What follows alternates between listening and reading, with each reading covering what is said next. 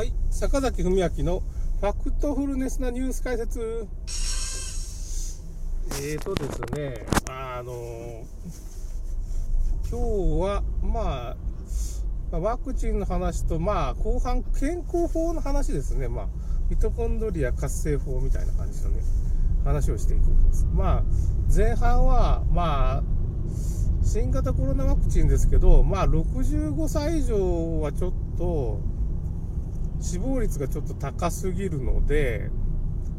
まあ、非接種、接種をもうやめようっていうのが、まあ、イギリス、フランス、ドイツ、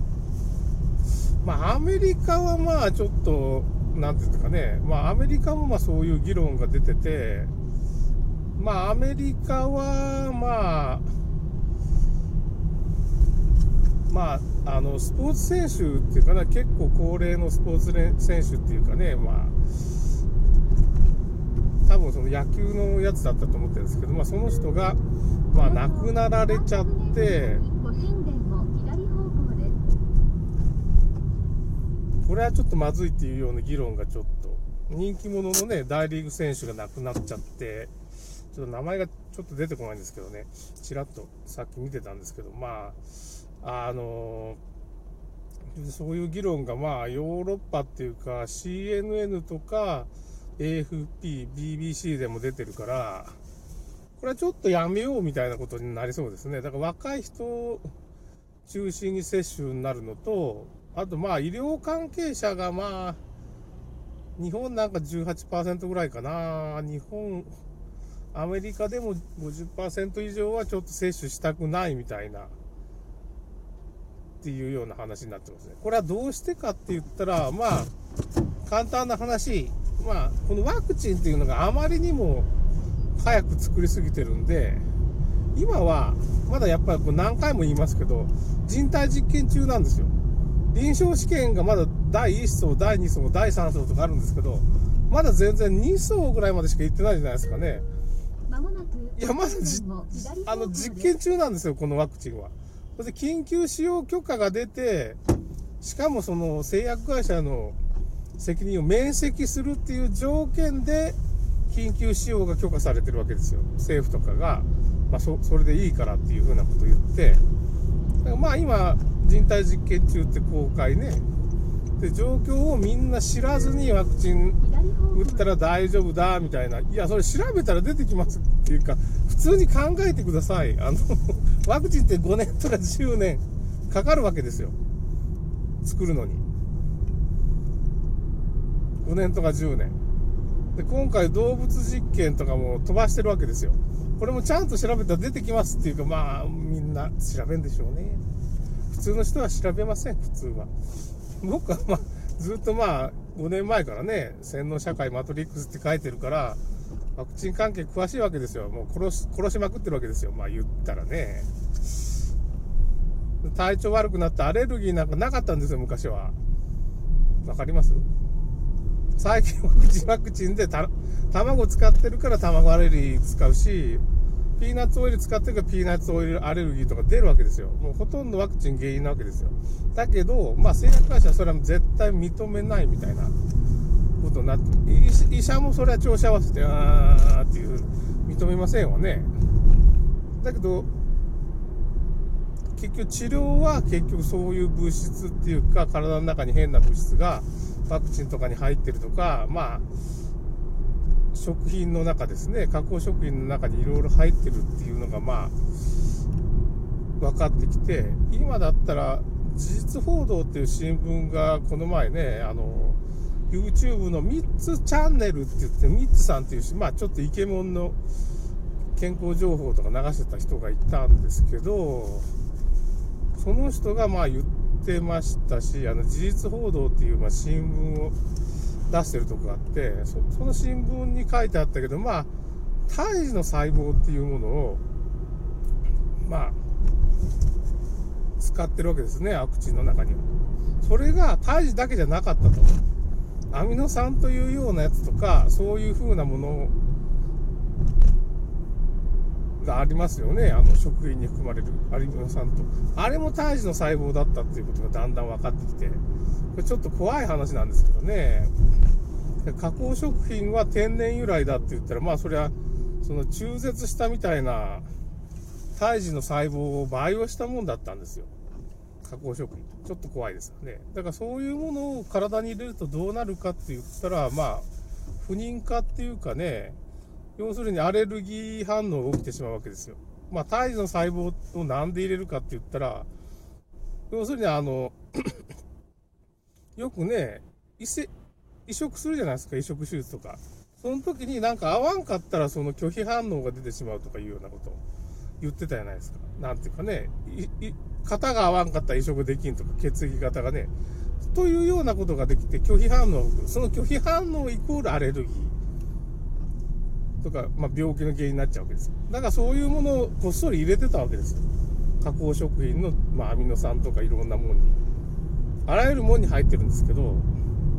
事実報道っていう、まあ、探してもらった新聞が、ネットかな？なんかその、ネットでも見れると思うんですけどね、事実報道っていうのはちょっと、だったと思うんですけどね、ちょっとまあ、もう一回ちょっと探してみますけどね。で、3つチャンネルっていうとこに、のところのブログっていうのがあるんですよ。最近だから YouTube で、まあその、僕もこの前 YouTube で、その、新型567ワクチンは、まあ、あの、生物化学兵器だっていう、まあ、タイトルつけちゃったやつを出しちゃったやつが YouTube に削除されて、ちょっとこれひどかったなってね、僕、調子に乗ってね、まあ見つからんだろうと思ってね、ままだ登録者が今42人ぐらいですかね。なんかその、最初小説関係8人ぐらいだったんですけど、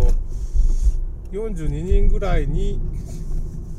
まあ、増えて、なんか急に増えたんですよ。30人ぐらいから42人ぐらいに、バッと増えた時に見つかったんですけど、まあやっぱちょっと、ついに見つかったかみたいな。まあツイッターとかに上げてたからね、その僕をちゃんとチェックしてる人がいたら、わかるだろうし、まあ AI 検索で引っかかっちゃったんでしょうね。ちょっと、タイトルがひどすぎたね。みたいな話なんですけど。まあということで、まあ、要するにワクチンっていうのは今まあ人体実験中っていうかね、まだ臨床試験中なわけですよ。だからちょっと危険だっていうことで医療関係者はまあ、まあいろんなパーセンテージがあるけど、18から50%しか打たないよっていう人が多いわけですね。78。2%は打たないとか、半分は打ちたくないっていう人が多いですね。だけど、まあ、医療関係者だからなんか責任があるから、とりあえず自分が打たないワクチンを、まあ、その真面目な人はね、自分が打たないのに相手に打たせるわけいかんっていう風な人もいますけどね、まあ、失神したり、顔面麻痺になったり、いろんなことが起こるわけですけど、まあ、結局ほとんどは、そのアレルギーみたいなことが起こるんで、わからんですわね。ワクチンの原因かどうかっていうのはね、何らかの障害はあると思うんですよ。アレルギー的な炎症が体の中に起こると。まあ、それ助かってこう、その毒素を外側に出すことができるっていう人もいるとは思うんですけど、たまたまね、代謝機能がすごい優れてて。まあ、そんな感じですよね、ワクチンの話は。それでまあ、あとミトコンドリアの活性化っていう話もしたいんですけど、まあこれまあ、ひょっとしたら時間がなくなって、まあ次になっちゃう可能性もあるんですけど、まあ今9分なんでね、ちょっと。なんですけど、ミコトンドリアっていうのはまあ、結局人間の体にとってはまあエンジンみたいなもんで、まあこれの調子が悪くなると癌になったりとかいうの方の方になってしまうんですよ。大体ね。がんになった人はミトコンドリアのその、あの、酸素を吸う、こう、代謝システムが低下していくんですよ。そうするとがんになる人が多くて、だから無酸素の代謝システムっていうのががん細胞なんですよね。無酸素でがん細胞を生きることができるんです。だからブドウ糖がまあ、あの、エネルギー源になるんですけど、だから糖質あんま取りすぎたら、癌になりやすいっていう、病気になるっていうか、まあ、糖尿病にまずなりますよね。まあそれから透析になっちゃって、糖尿病から透析に進化しちゃうっていうかね、その間癌になったりするパターンもあって、癌になる人と、まあそういう透析みたいになる人っていうのが分かれるわけです。糖質取りすぎるとね。だから結局、有酸素の、体が有酸素の呼吸を運動せんといかんっていう、有酸素運動せんといかんっていうのは、そこにもまあ、いろいろありまして、右方向です。その先目的地要するに有酸素の代謝システムと無酸素の代謝システムが人間の体にはありまして、要するに有酸素システムを、まあ、活性化するためには、まあ、そのミトコンドリアを活性化する必要があるんですけど、まあ、運動、有酸素運動をなんでせんといけんかって言ったら、結局その有酸素の代謝システムを働かせた方が、それが弱ってくると、無酸素のもう癌細胞とかが働くような代謝システムになっていく。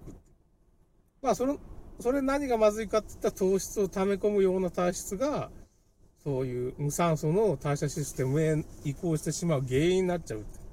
だから糖質過剰とか、あとまあ、そういうシステムがあんま動かんようになるような、まあ、ビタミン、ミネラル不足。そういうことが、まあ、まずいと。あと、まあ、その食品添加物みたいな問題もありますけど、まあ、メインはその辺ですね。糖質過剰で病気になるっていう人が多いですね。まあ、だから、ちょっと時間なくなってきたんで、その辺をどうやってミトコンドリアっていうかね、有酸素の代謝を深めるかっていうかね、高めていくかっていうのが大事ですよっていう話になります。で、次回ちょっとミトコンドリアの話をします。